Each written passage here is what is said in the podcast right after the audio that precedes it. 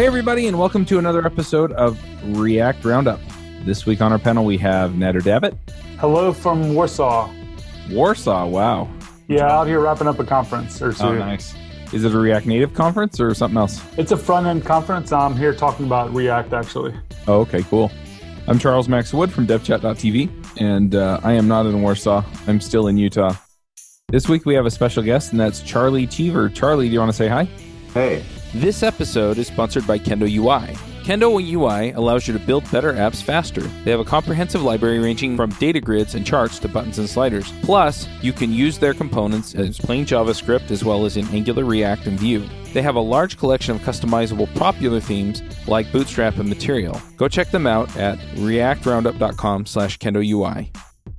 I'm Charlie Cheever, calling in from Palo Alto, California, and I work on Expo, which is uh, basically the easiest way to do React Native writing just JavaScript. Nice. And and I think we really want to dive into Expo. I don't think we've talked about it on this show, have we, Nader?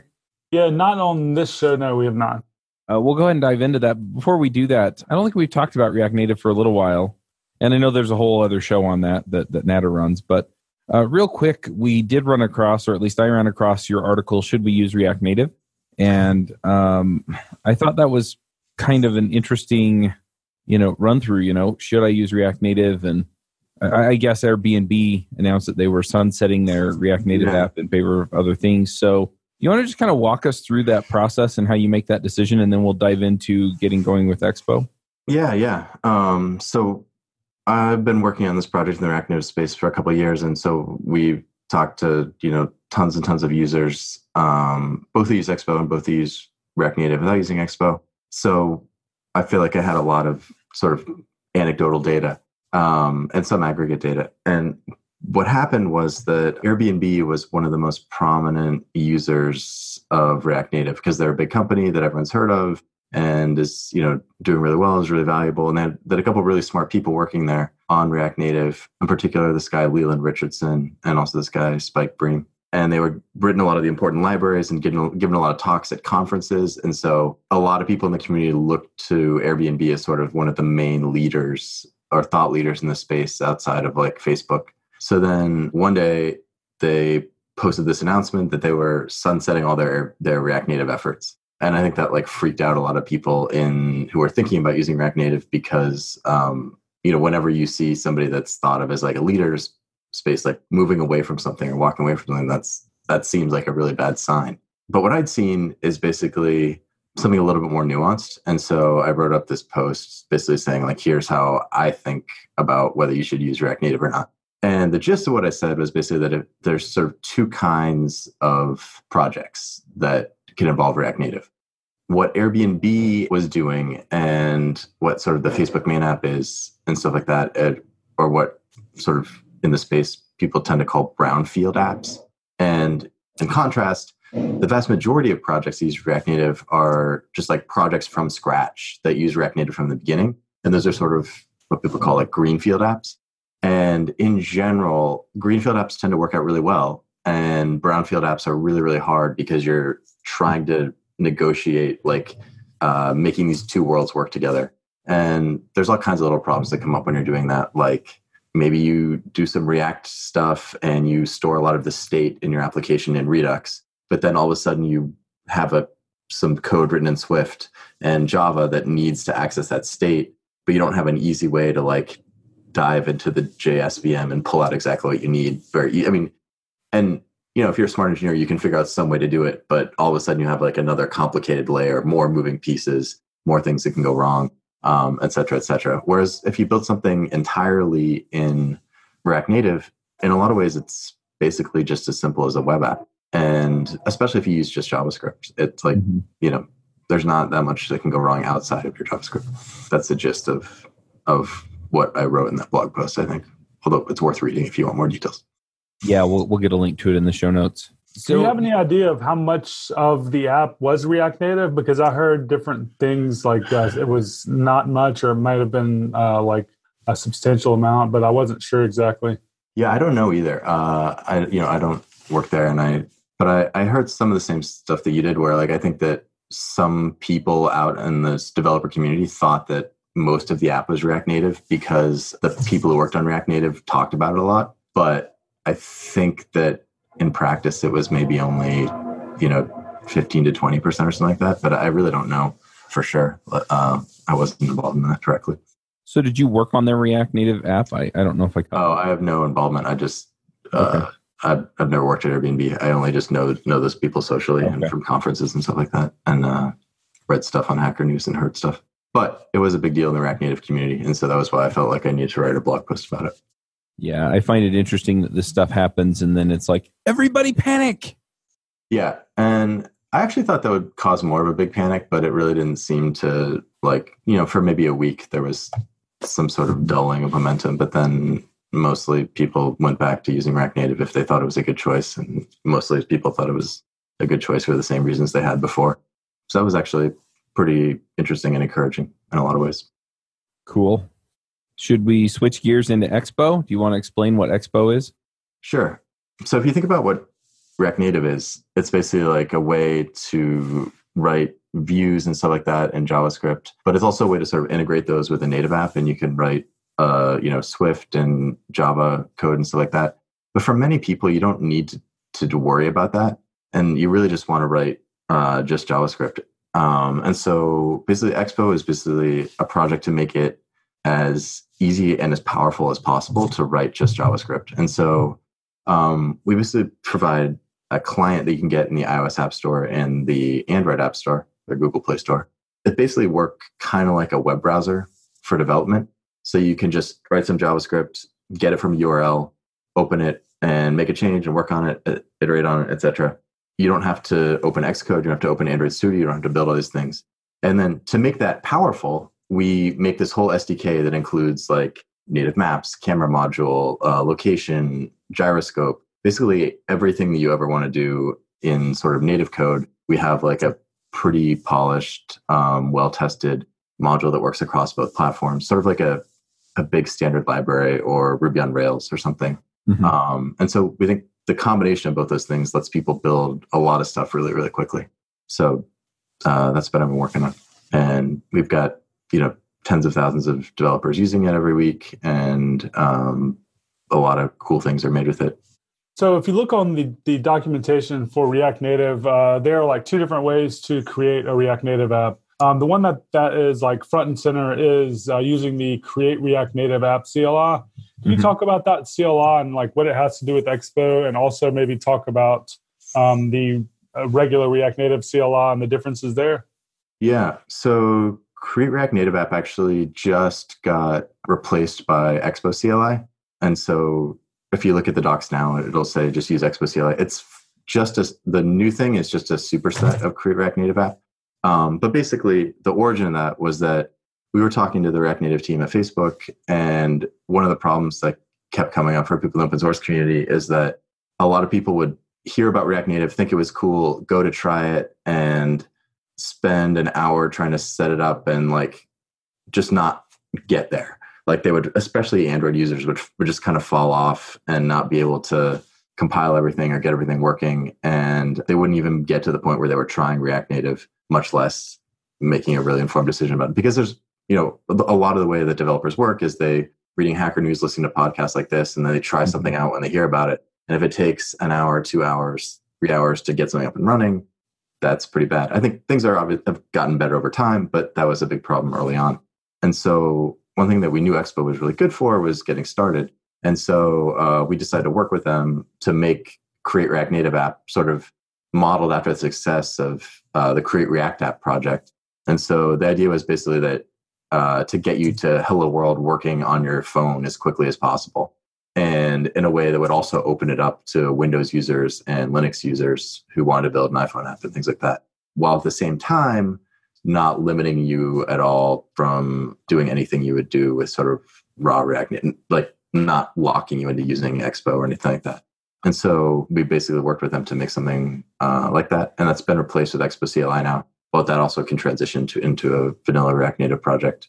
In general, uh, I think we have a lot of people working on, uh, or not a lot of people, but like two people working on the the Expo CLI experience, and one person working on the um, Expo Kit experience, which I, I can go into in a minute. Sorry, I probably shouldn't mention that without explaining what it is. And we just keep trying to make that better. A big goal for us is over the next couple months is basically to make it so that that sort of Expo CLI experience is just better in every way than the React Native CLI experience. I don't actually know the status of it right now. I don't. Uh, there's been a lot of turnover in the React Native team at Facebook, and I don't know exactly who's working on what right now. But it's just one of the focuses for our team is to try to make it as easy as possible to get started making new things. Um, and so that's going to be a big goal for us.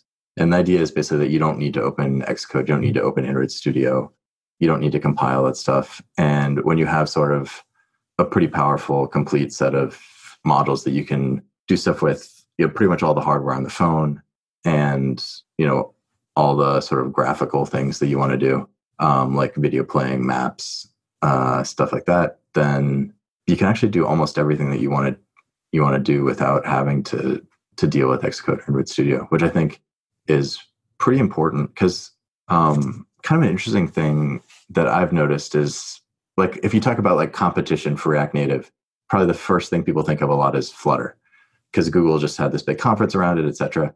But when I look at what's going on with our developers and just like other developers that are thinking about using React Native and stuff, the biggest competition is actually web in a lot of ways, where a lot of times people just decide, oh, like I don't have time to make a mobile app because that's hard, that's complicated, whatever. And I need to get something done quickly. I need to be able to show it to somebody who's halfway around the world. And I don't want to deal with test flight or hockey app or any of that stuff. And they already know React and the, the number of people making websites is way, way, way bigger than the number of people making mobile apps. And that includes, uh, you know, mobile developers, I think. So we think that the more we can make it as easy or easier and as accessible um, to do like like mobile development that feels native, um, that'll that'll actually be one of the most important things. And I think we're like kind of halfway there right now. A lot of things are, are pretty easy, but um, a lot of things are still a little bit gnarly because mobile's just kind of always been that way, and there's a lot of historical cruft. Interesting. So, um, so what kinds of things are included in uh, Expo? Like, well, if I get started, is it you know you mentioned Rails for example, and one of the powerful features of Rails was just like you know generate yeah. this controller. So you go generate a component yeah. or something, or how does that right. work? So um, when you get into the weeds, the Rails analogy breaks down. But really, okay. so let me run down just like some of the things that Expo gives you. So one of the most important things is like OTA updates. Um, so just for free, you get over the ability to over, over the air update your app um, with like a configurable policy. So what that means is that like you can build uh, a version of your app for the App Store, stick it in the Play Store and the iOS App Store, and then if you decide that uh, you need to like run a sale or something, you need to put a banner at the top of the ad. Mm-hmm. Uh, you can just change your JavaScript, um, you know, git push it, and then run an Expo publish, which is just like one command that takes a few seconds. and It'll just push a new version of your JavaScript up to the cloud. And the next time you use open the app, it'll try to download that in the background. And then the next time they open the app, it'll have that new version of the code. Or you can configure it to wait for the new version of the JavaScript to be downloaded when the app boots. Um, just kind of, you can make whatever trade off you want there. Um, so that's something that people can set up on their own using like Microsoft Code Push would be the normal way to do it, but it's kind of built in. Another thing that you get kind of for free is dealing with like fonts and other assets in a way that can also be pushed over the air. And then you also get, you know, a bunch of things like video player, uh, native maps, Facebook ads, Google ads, pretty complete and robust camera module, a barcode scanner, and integration with popular analytics packages, a way to do like linear gradients and blurs, a complete GL implementation if you want to do like WebGL type stuff, but without opening a web view, SQLite access, um, ways to access the secure store if you need to store like um, credentials. And basically, if you go to the docs page, there's about 40 different APIs that we give face detector, uh, access to the file system, things like that. So it's kind of just like a complete set of almost every native API that you'd want. And the alternative would be for each of those things, you'd typically find something on GitHub and sort of add that into your React Native package. One thing that's tricky for people about that is that uh, React Native comes out with new versions, you know, every couple of weeks or so.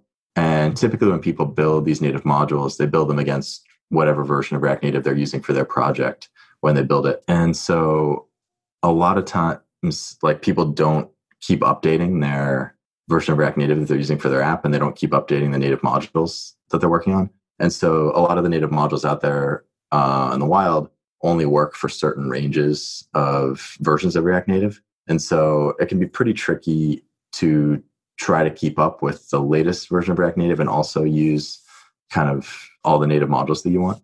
Um, and so people run into upgrade problems all the time. And so we make it pretty easy to upgrade between the different Expo SDKs.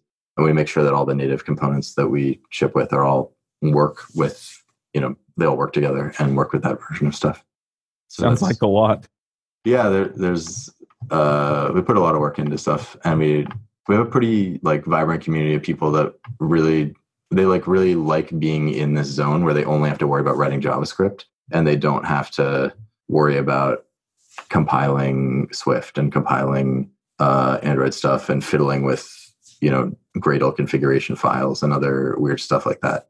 And I think a lot of our users are students and people like that who uh, I think otherwise would just you know be too intimidated to be able to to do mobile projects. Um, but we've seen like people be able to make something in a weekend that looks and feels like a real mobile app and they can get it into the app store really really quickly and then we think we provide enough stuff now that you can actually build pretty powerful legit stuff and you know as we keep adding more and more stuff we're getting pretty close to where we think we've got comprehensive coverage of pretty much everything people need the three things that are kind of missing are background location tracking bluetooth and payments payments is going to be hard because apple and google kind of want to have a direct relationship with whoever's setting up payments but the rest I think we'll get to probably in the next couple months. And when you say payments, you mean like uh, like Apple Pay and those types of things, right? Yeah, I mean we we have a request tracker where people can vote on different feature requests and, and comment on them. And we found that like people want Apple Pay and Android Pay. They want in-app purchases on both iOS and Android, which are slightly different than Apple Pay and Google Pay.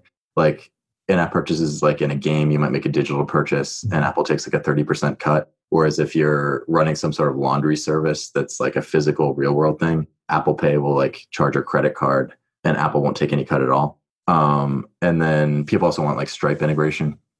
We actually shipped Stripe integration like a year ago, but we had to take it out of our app because we weren't charging anyone for anything. Um, and Apple was looking through um, uh, some user had had built an app to put in the App Store shortly after uh, we put Stripe integration into the into Expo library, and uh, Apple sort of flagged it as like, "Hey, you have uh, Stripe library included in, your, included in your code, but you're not collecting payments. We're not going to accept your app in the App Store." So we backed Stripe out of uh, out of the whole thing, and we've been sort of thinking about what the right approach for payments is. Interesting. Um, so, like, it seems like Stripe, though, like that they could implement that themselves, though, right? Isn't it just a API call uh, or something like that? Or yeah, you can do some things using just JavaScript, and you can also just eject to using Expo Kit, which is basically just a regular React Native project, but with um, you know the whole Expo library included and our OTA library included. Brent, who you guys might have heard of because he's kind of a React Native celebrity, uh, is working on making Expo Kit really, really good and uh, just sort of a super smooth process. I think what we'll probably move to is uh, making it much much easier to add native code if you want and and not feel like um, that you're making some departure from stuff like the way things work now is that if you start with an expo project which a lot of people do because it's in the docs and it's it's you know the fastest way to get started if you're going to do anything interesting and you decide you want to add like stripe integration or or something that requires a native library you run this eject command which was inspired by the create react app eject um, mm-hmm. which and it's it's fine but it sort of forces you to make this choice where then you've now committed to you know now managing your project in android studio and xcode and doing your own builds and et cetera et cetera. And a lot of people just that's scary to them and they don't want to do it. There's some quirks about it. So basically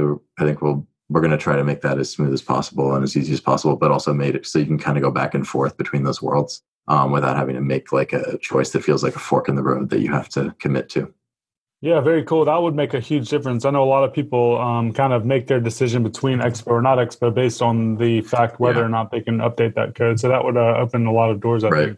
think. that's, that's something we're we're excited about. Yeah. So, uh, Nader, I'm, I'm assuming you've used Expo. Justin joined us. Justin, have you used Expo? Hi. Uh, yeah, I have actually. Uh, sorry, they're doing some work on my roof. I'm going to give them a minute to to finish.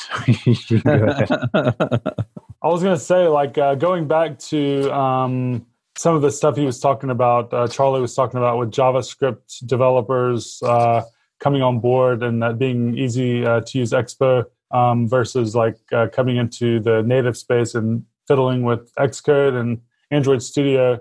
You know, I found that there are just a huge ecosystem of of JavaScript developers, of course. I mean, everyone kind of knows this, but like it seems like that the reason that React and React Native have become so popular uh, really is one of the main reasons is because you're just writing JavaScript and um, coming into React Native, you're able to do a lot of stuff without having to learn a lot. But the second that you start opening Xcode or Android Studio for the first time, if you're not a mobile developer, it gets extremely intimidating and um, I teach a lot of people React Native.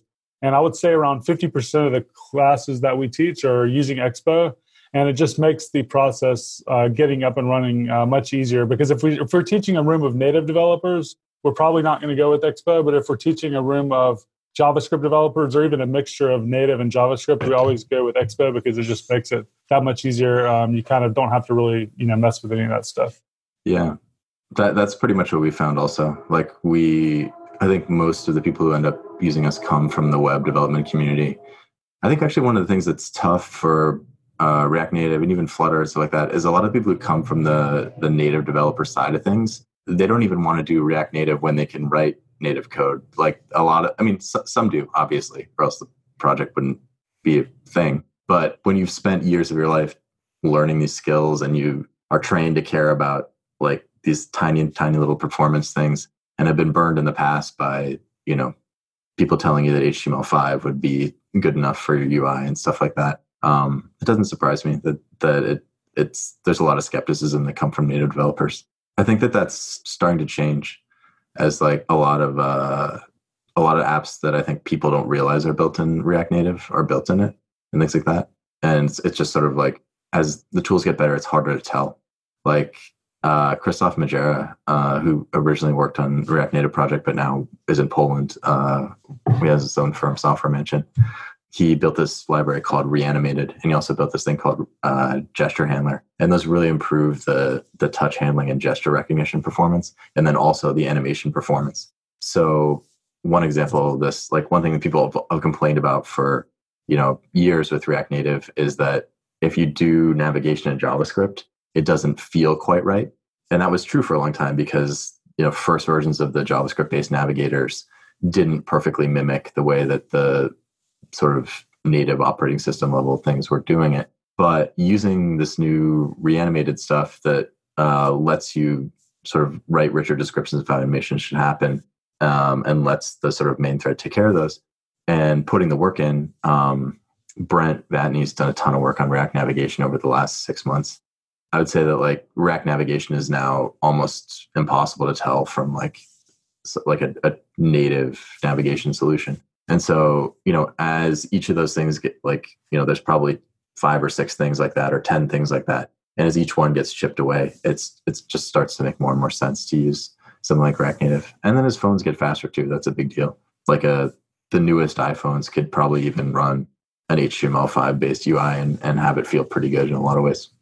So, if I want to get started with Expo, what approach should I take? Yeah, I mean, if you just want to try it out, the fastest thing you can do is go to snack.expo.io.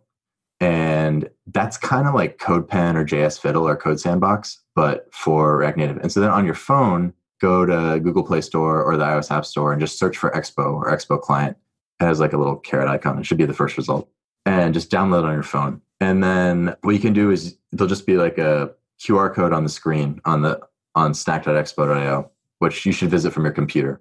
And you just scan that QR code in on your phone. On iOS, you have to go to the camera because uh, we aren't allowed to put a QR code scanner in the mm-hmm. app for some reason. You know, within 90 seconds or something, you should have you know a hello world thing on your phone, and you can type in a in a little editor on the in the web page, and every every keystroke that you type will update your app, and you can play around adding in different components. We have a drag and drop thing in the side. Actually, we might have removed that recently, but it's really easy to stick in like, you know, video component, image component, and just see what it's like, play around with stuff. The other way you can do it is just go to the React Native docs and they basically just tell you how to make a new project using the Expo CLI. And that'll make something that's more like a traditional React Native project where all your files are on your hard drive. You probably use something like VS Code or Emacs or Vim to edit them. You just run, you know, Expo CLI in it. It makes a new project. Then you just run npm start there, yarn start, whatever. It starts up the environment, gives you URL and a QR code, which is just an encoding of the URL. And then you'd open, open that up in the Expo client. Um, pretty much the same way. You just get it from the App Store, open it up, and you can start working on your app immediately. This episode is sponsored by Sentry.io. Recently, I came across a great tool for tracking and monitoring problems in my apps. Then I asked them if they wanted to sponsor the show and allow me to share my experience with you. Sentry provides a terrific interface for keeping track of what's going on with my app. It also tracks releases so I can tell if what I deployed makes things better or worse. They give you full stack traces and as much information as possible about the situation when the error occurred to help you track down the errors. Plus, one thing I love, you can customize the context provided by Sentry. So, if you're looking for specific information about the request, you can provide it. It automatically scrubs passwords and secure information, and you can customize the scrubbing as well. Finally, it has a user feedback system built in that you can use to get information from your users. Oh, and I also love that they support open source to the point where they actually open source Sentry if you want to self host it. Use the code devchat at sentry.io to get two months free on Sentry's small plan. That's code devchat at sentry.io. So you mentioned uh, Christoph uh, Magiera. I don't know how to pronounce his name. Yeah, from, not um, Software sure Mansion. How to get that exactly right either. Um, and then also Brent Vatne. It, it, just seems like you have like a steady stream of like really, really good engineers that work with Expo, and you have uh, you just end up a lot of times. It seems like you, you all have some really awesome people working with you guys and girls. I'm kind of curious, like, and, and, Evan Bacon as well, and then a few other people that I can't even remember uh, everyone. But like, what is, uh, what do you feel like goes into like running a company to bring on those those sorts of people? And this isn't really around Expo. This is just kind of a question that I have in general. Like, uh, yeah. because you see certain companies struggling to hire uh, hire these types of people, and then you have other companies that have like a wealth of of these types of people. Mm-hmm. I'm just kind of curious, like, if you have any suggestions to people listening that are looking to uh, improve their um, their organization, and their culture? Yeah, well, uh, I definitely feel super thankful that we get to work with some of those people that you listed that are awesome. The way that we ended up working with uh, Brent, who was the first person that we ended up working with, was James and I. Uh, James Ide, who started the company with me, we we'd been actually building something like React Native on our own to try and attack this problem um, before React Native came out. And then when React Native came out, we sort of saw, hey, there's about 20 people at Facebook working on this, and it seems to have gotten this really positive response when they announced it. There's a lot of momentum here. Let's just like not try to fight that, and let's just like go work with that and do everything we want to do using that technology. And so we just basically both started looking at React Native, and James actually became sort of the number one open source contributor um, over the first couple months of React Native being an open source project and Brent was, I think, the number two or the number three. Uh, I don't remember. I mean, just in terms of number of commits, I, I think they're both just were, very important. And so we got to know Brent just through working on stuff in the repo and doing stuff like that. And then um, he was working at a sort of a consulting firm at the time, and uh, we asked him for a little bit of help on a project that, where we, the two of us, just didn't have enough bandwidth to do it. And we actually thought he had the particular skills that would do a better job than we could. And we just had fun working together and we kind of went from there. Christoph worked on react native at facebook actually. Um, and so he's just like one of the most experienced knowledgeable people. And so uh, software mansion is like a separate company but we uh, we're interested in a lot of the same things. And so we had just and everything with expo is open source. And so um, and you know all the stuff that he's working on re- reanimated and gesture handling stuff that actually works with sort of any flavor of react native if you go and install it so but it's been fun to be able to work with him and some of the people at Software Mansion at various times. Some of them uh, have helped us out a lot with with working on Expo, Stanley and Tomasz especially. I think the best thing though is that a lot of the people who are like this, they do like working on libraries that sort of everyone can use. And I think we're not quite there yet, but we have this vision of this world where it's really, really easy to just imagine something and then create it and then get it to people that you want to get it to as quickly as possible once they kind of can see the possibility there, it's it's actually a fun and exciting thing to work on to do that. And probably for for a certain kind of person, more interesting than working on like client projects where you know managing like an employee database is really interesting the first time you do it, but then the second time or the third time uh, might not be as interesting. Evan was working at a design firm, uh, and he was, was building a bunch of prototypes of designs for clients using Expo, and he was just was really enjoying it. And so then when we ended up talking to him because he was tweeting a lot about Expo, he was interested in just like working on making Expo better, so that you know all the things that he thought could be even better about it, he could just make it happen. So he's just been doing that. I don't really know what the secret is, but I feel very lucky. we have some smart people. You've talked a little bit about the people. How did the project get started? Um, the project got started because so what I did before this was um, I started this company Quora, which was just in the news for losing hundred million people's passwords or something like that. Um, You're famous. Yeah, uh, but it's basically like a question and answer site. But it started in like 2009, and um, two two interesting things about that relevant to this. One is that we built this version of it, like a very first version of it, as quickly as we could, like in a couple of days, like maybe two weeks or something. And it was okay. And we had like a handful of people using it. Um, but it wasn't really, it didn't feel awesome. It didn't feel like something that we could really build a company around.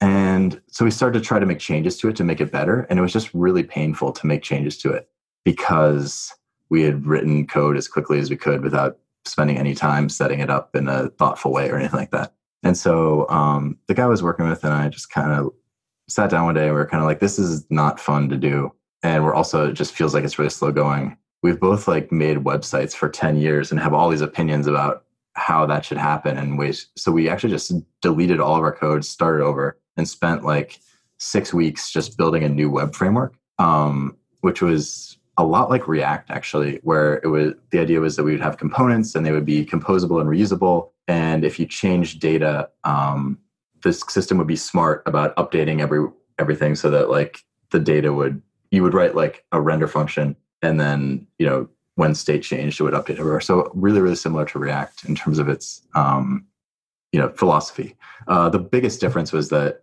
it was written in a mix of Python and JavaScript, and the way that data would propagate would be all the way from like the database. So if you imagine like instead of having your state be in like Redux or something, but it was literally in like MySQL, um, but would propagate all the way from the server to any client. That's kind of what it was, and that was a really important thing for that project because we ended up only having like four people build pretty much the whole project. A big part of that was that our we were able to bring on a designer, and she was able to build like so much of the site herself just because she found it really, really powerful to work in this framework. So that just made me think that there was a really big lesson here in terms of like, if you build a really good way to build stuff, that can unlock all kinds of good things. Um, so that was something in my head. And then uh, another thing I did was like manage the mobile teams where we were, you know, in like 2010, we decided we should have an iPhone app because everyone was on their phones all the time. And it took like nine months to build an iPhone app, even though it was just a native scaffolding wrapping it, you know, a, mo- a web view of our mobile website. I just thought that was crazy that it took us like nine months to build that. But then I thought, okay, well, at least when we do our Android app, we have a design. We've already made, you know, hooks into our mobile website so that it can like be embedded inside this native view. This should just take a few weeks. And then like 10 months later, we finally had an Android app because Android is gnarlier because there's fragmentation and all those other things. So I just, I remember after, um, when I was leaving Quora, uh, I was just, or after I left, I was just thinking like, man, that was a really painful process. And even then, it didn't feel like it still felt like a web view, even though we put months and months and months of work into this mm-hmm. thing. But then all the ideas I have for anything interesting to work on have like are like mobile applications, or, and so I don't want to spend nine months of my life building a prototype of something that only works on iPhone, is super brittle, and can't be changed and so then I just decided somebody needed to shave the yak and uh, like make it make it better to make mobile stuff. So I, I, started working with my friend James to kind of figure it out. We started building our a thing that was kind of like React Native before React Native came out, and we knew about it. So then when React Native came out, we just said, hey, let's like React Native seems like solution to part of this problem, but like let's try to solve the rest of it which means like making it so you don't even have to worry about Xcode and Android Studio and stuff can up, you know, basically everything that's good about the web let's make that part of uh, you know native development. So I'm really interested in um, tech startups that specifically start up around like an open source technology or something that's like you know a free tool or something. So how do you approach like making a business out of something like this? Yeah. So I think that like this is kind of a project that we started on faith that if we just did something pretty valuable and important for the world that we would be able to figure that out um, and i would say like right now we don't really make uh, very much money because we haven't really focused on that because we've just been focused completely on um, trying to like solve the problem i think there's basically the way i'm thinking about it now which you know no one should think of me as an expert because we haven't figured it out yet but i think there's um, two ways that you can do stuff like this and turn into a business. One is you can make like a network, which is how um, like Instagram and YouTube and uh, all these other kinds of things work. And those can be open source projects. Like Reddit was open source for a long time. It may still be. I don't think so though. And because like it was the biggest, like you in theory could make a clone of Reddit and set it up, but really because Net Reddit was this network, it you know then became this big thing that you, they were able to monetize through ads and Reddit Gold and other kinds of things that where you have like network effects going on and you can monetize your sort of end users. I think that in a slightly different version of the world, uh, something like Expo could be monetized that way. Um, but it's pretty tricky in the world we live in right now because um, Apple and Google, but especially Apple, really want to kind of assert fine grained control over how the app store ecosystems and all those things work. And they basically want to make sure that they make all the money off collecting payments or distribution of apps and anything like that. And so um, the other way that I think you can make money is um, just doing like services like GitHub, Twilio, those kinds of companies are great examples of that. Um, so right now we provide some services. Um, we do them mostly for free, but some of them are like, if we charge for them, we could do an even better job of supporting them and also just like give people more features and things like that. So I'll probably um, in the next few months start looking at making money by just like making it completely possible for people to do everything they would want to do with Expo for free or on their own, you know, by you know building stuff themselves, running their own things. But then we'll you know let people get like better supported higher higher volume like sort of more professional level of our, our services um, in a paid way and it's a tricky balance because it's really really important to us to get every like we want everybody to be able to use this um, we don't want to knock it out but um, we do want to we do think that there's some services that are like make sense to be paid in the same way that like if you were um, I think most people aren't offended that GitHub provides all this free public repositories, but then if you want to do like private stuff for your company, you you pay them something. I think there's there's ways to strike that balance that feel feel pretty good.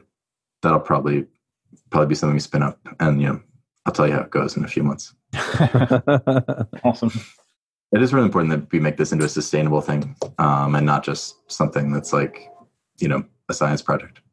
Yeah, for sure. There's a lot of like conversations around sustainability in the software ecosystem, especially around open source things. Just like got all these people putting all this work in and yeah. really valuable tools and companies are definitely deriving value out of it. So it's like how do we, you know, continue this without like right. burning people out and ending up with like good projects or just unmaintained or, or whatever. Right. It is really complicated.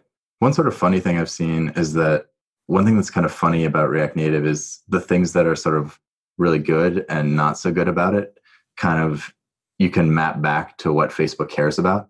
And the things that Facebook cares about, like not at all, and that they care about really, really a lot are the things that aren't good in React Native.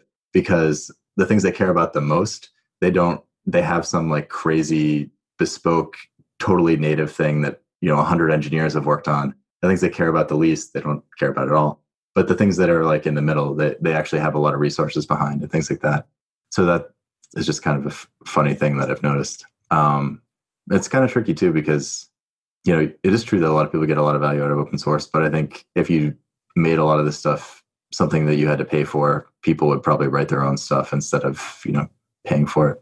There's also a really tricky balance where like if you don't make if for something like expo if we I looked around the space and saw these things like Xamarin and Titanium and a bunch of other things that I, I can't even remember the names of, and you probably haven't heard of, where they basically tried to make sort of like paid cross-platform toolkits. First of all, like you would see these blog posts that were like, "This is why I hate Titanium. I, everything was going great up until this point, and then all of a sudden my app would crash all the time or run out of memory, and I had no way to fix it because the software was an open source, so I couldn't even figure out what was going on. And you know, even if I could figure out what was going on, like I don't really have any good way to patch it. And so now I'm just like pulling my hair out, and I think I either have to like just give up or change my whole technology approach. And that's just like incredibly frustrating. And also like when you have this thing where you have to pay a bunch of money to get a license to even use something, how do you get documentation, tutorials, etc. out there? Like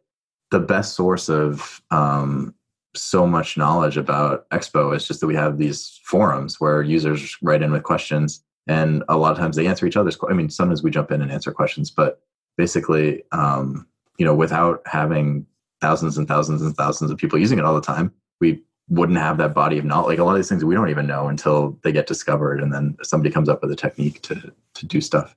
So I don't know where that leaves us, but I think it's good that there are enough people out there that that do care enough to do make stuff open source. And some companies have are you know pay people to work on things that are open source but there's definitely holes. Yeah. I don't have the answer. Well you know you mentioned and they're a sponsor of this podcast but uh and it's a competitor to react native but nativescript is one of one example oh yeah. You know they they've released it for free. You can use it with i think it works with angular and vue right now. I think you can do react on it too but yeah, then they offer a whole bunch of tools to deploy it and build stuff with it. But you totally can just do it on your own if you really want. Yeah. And they don't uh, handicap it at all. Yeah. Um, I haven't looked, I've looked at NativeScript a little bit, but I think uh, we ended up just, we knew some of the people who worked on React Native and we ended up making just, just deciding that was the right thing to bet on because we had a small team and couldn't, couldn't try everything all at once. NativeScript, especially in its early days, was a little rough around the edges. It's it's yeah. a really fascinating project, though. Like it generates a JavaScript binding for literally all of the native APIs every build. So it's like you can declare pointers in JavaScript, like weird, wow. weird stuff like that. But it's it's kind of a cool project. Yeah. Um, one thing they had early on that I know React Native didn't for a long time was the ability to just do synchronous calls into native APIs which is actually really important for a lot of different things that you want to do. And import, just sometimes important for the performance characteristics that you want to get. Um, but i think all these projects probably converge towards things that look pretty similar to each other over time.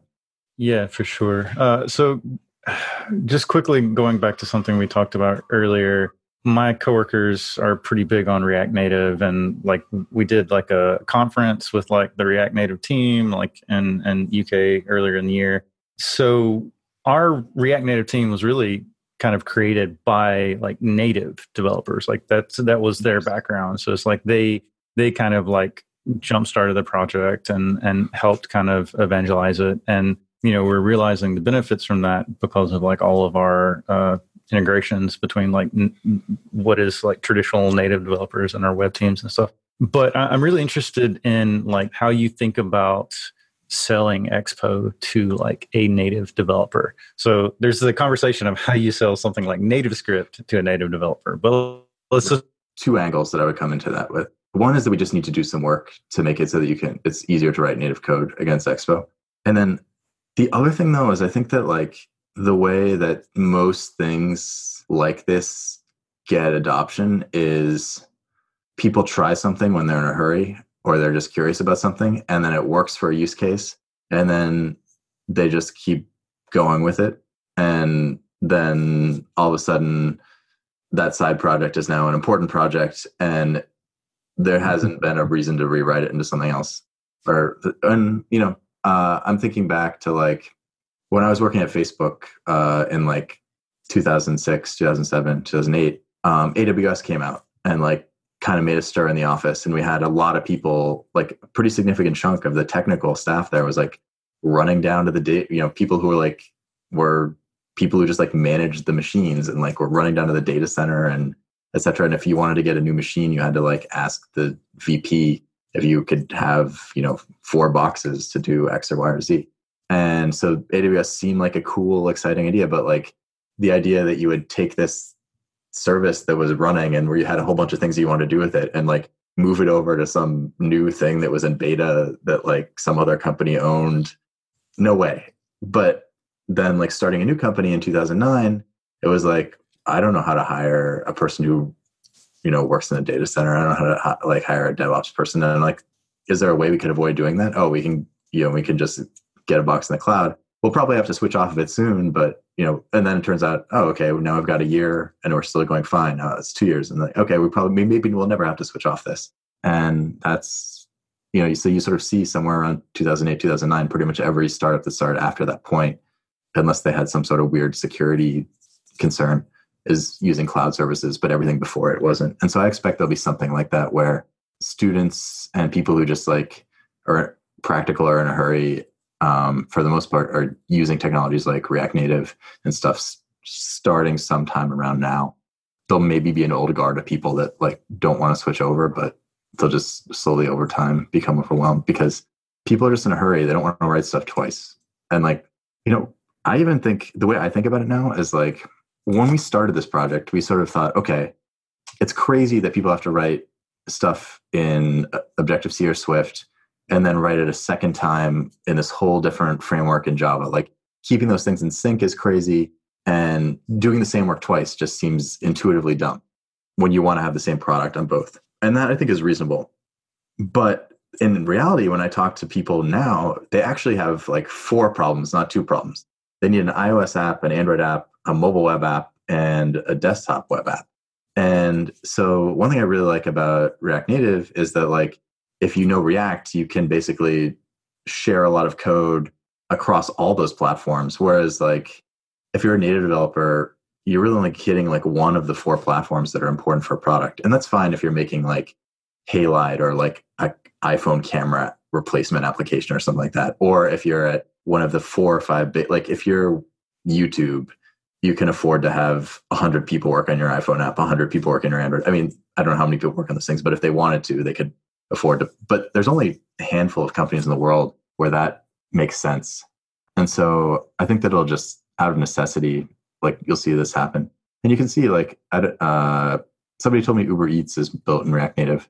That's something that probably like started later than Uber, started as a side project, has a pretty big surface area, needs to be on iOS and Android. Sort of made sense for them. And like if it hadn't worked, they would probably give up on it. But as long as it's working, they'll keep going with it. Yeah, that's some interesting insight. And like I've been doing training, you know, for about two and a half years for React Native. The companies that we're dealing with during maybe the last year, year and a half have been um, largely enterprise companies. So like Microsoft, American Express, Warner Brothers, Salesforce, all of the large banks. Uh, we've worked with most of those. Amazon. Um, it's like you name it. Like any of these big companies are actually not only are they trying it out, but they're shipping. Um, there are multiple apps here at Amazon, like where I work now. Amazon Web Services um, is where I work, but in, within Amazon that are either React Native Greenfield or they're using React Native. I'm not sure which ones I'm allowed to talk about, so I'm not going to mention any of them in particular. But I found it super interesting. That shift is actually happening right now. The shift that Charlie was mentioning, and it's like you hear about certain companies that are out there writing blog posts about it, but you don't hear about a lot of these other companies that are just being productive with it and they're not talking about it. Um, but it's a, it's kind of like a paradigm shift that's kind of like happening, and but it's it is out of necessity because these days uh, there's two big things that have happened, I guess, that have kind of shifted the needle. I think first of all is developer salaries have gone up uh, a lot over the last five years or so, um, which has you know driven down the number of available engineers because the the best ones are getting paid a lot of money to go work at these big companies. So if you're a startup, if you're a small to medium sized uh, company, it's like impossible to build across all the platforms that Charlie mentioned earlier. If you need to deploy on desktop, web, and iOS and Android, it'll cost you a million dollars a year at least just to have four competent engineers. That's not including the back end of the DevOps and all that stuff. So just uh, it's like an enabler of uh, of velocity of developer velocity. It seems like just React Native in general and then Expo just kind of adds additional abstraction on top of that, I guess. So I'm a big fan. If you haven't noticed, of React Native. Yeah. So um, yeah, at Artsy, we we really have bought into React and React Native pretty hard, and it's it's been great. So we try to we've been trying to get to that point where it's like a write once, run anywhere kind of scenario, but it seems in practice that that's actually there's a lot of nuance to that. It doesn't actually work out as well as you would hope most of the time in in our experience. So we find that the biggest benefit is just the um, there's not as much of a cognitive shift between working on a React Native project and working on uh, a React Web project. It's like, mm-hmm. so for us, um, we do try to use certain components, um, but like the the amount of shared components we have is actually relatively small. Um, and it's sometimes it can be a big lift to get those components to you know run like because just like platform restrictions it's like um, you know certain elements aren't don't exist in uh, in React Native. So you'd have to, a lot of people choose to use like libraries that kind of abstract that away and just we we haven't. So generally we'll have a component that has a shared interface but the implementations are separate yeah um so at least you're using it in the same way mm-hmm. uh, but still just the just the like lowering the cognitive overhead to be able to switch between projects means yeah. that we can have people who have been traditionally doing web development work on a, a a native right. app without you know having to do a whole lot of like onboarding and you know learning new languages and figuring out platform nuances and stuff. Yeah, like that. that reminds me sort of of I remember there when they announced React Native, there was a slide they put up on the presentation near the end that sort of said like it's not write once, run anywhere. It's learn once, write anywhere, or something like that. And that was cute. Um, and I think it's like it makes some sense. But I also think I think the world's like move like it's taking time, but I think it's going to get to the point where you can actually like kind of write once, run anywhere. Because when people when people say write once, run anywhere in this sort of derisive way where they say it never it's never worked, they're mostly talking about how like Java was hyped up in like the late 90s, early 2000s as like a write once, run anywhere thing.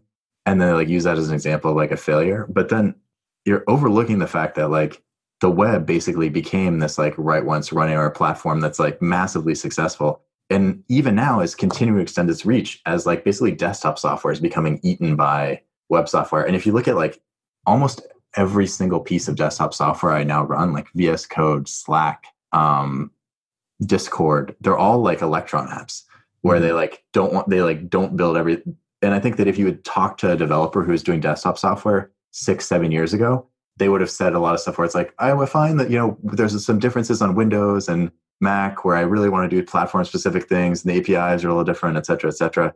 But like as the, the sort of standard standardized platform gets more powerful, more APIs are built out and well tested across both platforms and stuff like that. I think um, I do think things change and it's taking a long time.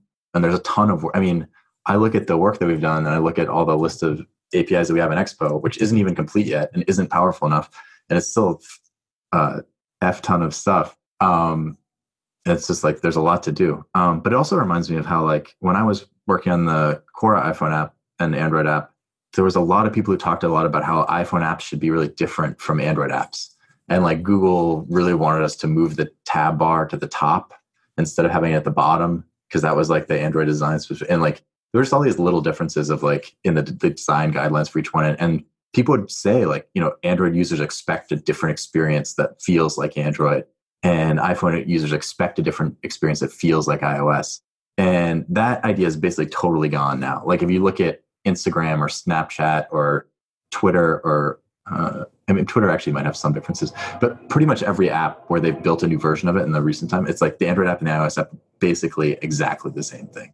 And I think that they're getting even more so every day. So I, I think that over time we'll see pretty strong convergence. And there's still obviously like, you know, the thing you present on a giant screen that's using a mouse is going to be a little different than something you have on a tiny screen. Um, but like aside from like literally different physical form factors, I don't think there'll be much difference in the way that we build things in you know a couple of years. All right. Well, we've we've kind of reached uh, or we're getting toward the end of our time. Is there anything else that people should really know about Expo that we haven't discussed? Um, I think you should just check it out. Go to snack.expo.io and you know it'll take you literally like two minutes and you can try it. So if you want to teach someone something or give them a demo of React Native or just prototype something, it's definitely the best way to do it. I think if you're on a tight timeline, cool. it's free and open source. This episode is brought to you by TripleByte. Applying to programming jobs sucks. You have to put the right keywords in your resume, you spend hours and hours on the phone screens and take home projects, and that's assuming the company even responds to your application. Well, if you're a software engineer, TripleByte can help. They work with over 400 top tech companies, from big names like Dropbox and Adobe to exciting startups. You do one brief online interview with them, and if you do well, you go straight to final interviews with the company on their platform. It's like the Common App for software developers. TripleByte does not look at your resume or where you went to school. All they care about is if you can code. I've helped dozens of software developers with various credentials get jobs, and this looks like a terrific way for you to get in and get interviewed and get a job without a lot of the hassle and overhead. You can go check them out at triplebyte.com slash react. That's triplebyte.com, byte as in eight bits. As a special offer for listeners of this show, if you take a job through TripleByte, they'll offer you a $1,000 signing bonus. All right, well, let's do some picks then. Uh, Nader, do you want to start us off with picks? Yeah, sure. So um, I finally published something to Egghead. I've been a member of Egghead as an as a publisher for like two years, and I recorded like a video that didn't go so well, so I never came back and tried to record again. But finally, my my video series published on Egghead, and it's uh, it's like a ten part series on building GraphQL APIs and applications uh, using AWS AppSync, which is the managed GraphQL service, which I work on at AWS. So, um, yeah, check that out. That's been uh, really good, and uh, I mean that's gone really good. I'm pretty happy about it. Like a lot of people are liking it, liking it and stuff. Um, I have a book that I started uh, to read.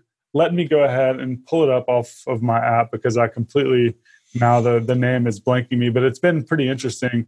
It's called On Grand Strategy, and I read a lot of, nonfiction books, and this is like the most dense nonfiction book I've read in a while. So it's kind of taken me a while to even get through the first couple of chapters, but it's pretty interesting. It's kind of about like how leaders in the past have like strategized and like the different ways of thinking around doing things. So like if you're interested in um and like psychology and and like how people think, it's kind of like along those lines. So I'd check it out. Nice. Justin, what are your picks? So I've got two picks today. Um, one I think is uh, relevant. Um, so there's this project called RePNG. It's a really great project. It just turns React components into uh, PNGs. Um, so I've been using it because I'm uh, generating uh, this infographic email to communicate performance numbers to our, our company. Uh, the graphics are all SVGs, and a lot of clients email clients don't like render SVGs very well. I'm also poking around with it to uh, dynamically render icons on React Native instead of doing SVGs, um, just having different size PNGs. Um, so it's a it's a fun project. Um, so if you ever need a React component to an image, I recommend you check that out. The other one is uh, it's actually trending this week in GitHub, but it's called Dark Reader. So it's a Chrome or Firefox extension that makes every site uh, have a night mode and it's phenomenal. It's like really, really great. Like most of the plugins I've played with that do this sort of thing, like all the colors are distorted and it looks really bad. But pretty much every site I've been to, it looks great. So I definitely recommend that. And that's my picks. Awesome. Um, I'm going to throw a few picks in. So some some folks that listen to the shows aren't aware, but uh, I do a podcast that I don't produce. um, with a couple of other guys. Uh, we do a mastermind group. It's every Friday morning at 10 a.m. Mountain Time, um, and you can go watch it live on YouTube because we, I mean, we basically start the call. There are only a few things that are kind of taboo, and it basically is, you know, if it would hurt you to discuss it publicly, then yeah, then those won't go in the call. But everything else, and that's only happened like once or twice. So anyway, um, we did a challenge this last week and the challenge was to get eight pomodoros. So we're doing the pomodoro technique. Uh, you can go look it up if you want but essentially it's uh, 25 minutes of uninterrupted focus time and then you take a five minute break and then you go back and do it again. So monday was just weird because i had a bunch of calls in the morning. So in order for me to get them done by noon i had to get up at 4 a.m and it's amazing how much you get done when you get up at 4 a.m uh, I, I, just have to say um, i have five kids uh, one of them's homeschooled, the other one's three, the others go to uh, public school. But yeah, uh, so there's always somebody here. yeah, so it's nice just to be able to get up and not be interrupted. And yeah, I got a ton done. So uh, that's one thing I'm just going to throw out there if, if you're looking for a way to do things. Um, I've had a few people ask me how I get stuff done, and that's one of the ways. If I really have to get something done, I'll either work really late or get up really early. The other thing is, and this is a, a product out there that um, you can sign up for free, and I've been using it for free. It's called Kanban Flow, and it's a Kanban board, kind of like Trello, uh, but it has a built in Pomodoro timer. So you can tell it, okay, I'm starting a Pomodoro and I'm working on this task. And um, anyway, so that's what I've been using to track my Pomodoros, and it's it's been pretty awesome. So um, been pretty happy with that. Uh, I, I have been taking on tasks that don't take 25 minutes, and so some of my Pomodoro span a few of them. Then you can change the task mid Pomodoro and then just track against the other task. There's a video out there by John Sonmez and he walks through how he has Kanban flow set up to basically plan his week, and that's more or less what I did. So um, I'll get links to all of that in the show notes. But yeah, I'm I'm, I'm pretty happy with it at this point. So, uh, Charlie, do you have some picks for us? Yeah, I got three picks. I'll try to keep them short because I think I'm only supposed to have two. But one uh, I already mentioned if you want is uh, React Navigation, which is a library that's been around for a long time and was not that great for some of its lifetime, but is now very, very good. So if you already need to do navigation in React Native app and you dismissed previously React Navigation, give it another look. It's it's actually very, very good now. And I think better than basically anything else out there. Um, number two is I also mentioned this, but if you are trying to sort of really give polish to your React Native apps, uh, check out Krzysztof Magiera's libraries, uh, React Native Gesture Handler and React Native Reanimated. They really improved the animation and uh, gesture handling. And then the last pick I have is this video series on YouTube from uh, this European developer. I think he's in Switzerland, William Candillon, and it's called uh, like "Can It Be Done in React Native?" And he basically takes uh, a cool thing he's seen out in the world, like you know Tinder cards or Uber Eats, or, or just like I think those are actually not real examples, but like you know anything that's like a cool example from an app and finds a way to implement it in React Native. Um, and there's a you know a lot you can learn from these techniques. He does a really good job with the videos, and they're really fun to watch. Kind of inspiring. Those are my picks. Awesome. Uh, if people want to see what you're working on these days or go check out Expo, where do they go? Yeah, uh, the best way is uh, on Twitter uh, at Expo, EXPO, and I'm at C Cheever. And our website is expo.io and um, we also have a blog on medium. Uh, i think it's just blog.expo.io or something like that. Awesome. All right well we'll go ahead and wrap this up. Uh, thanks for coming charlie. Yeah thanks for having me. It was great all right well we will wrap it up and we will catch you all next week. Bandwidth for this segment is provided by cachefly the world's fastest cdn deliver your content fast with cachefly visit c-a-c-h-e-f-l-y.com to learn more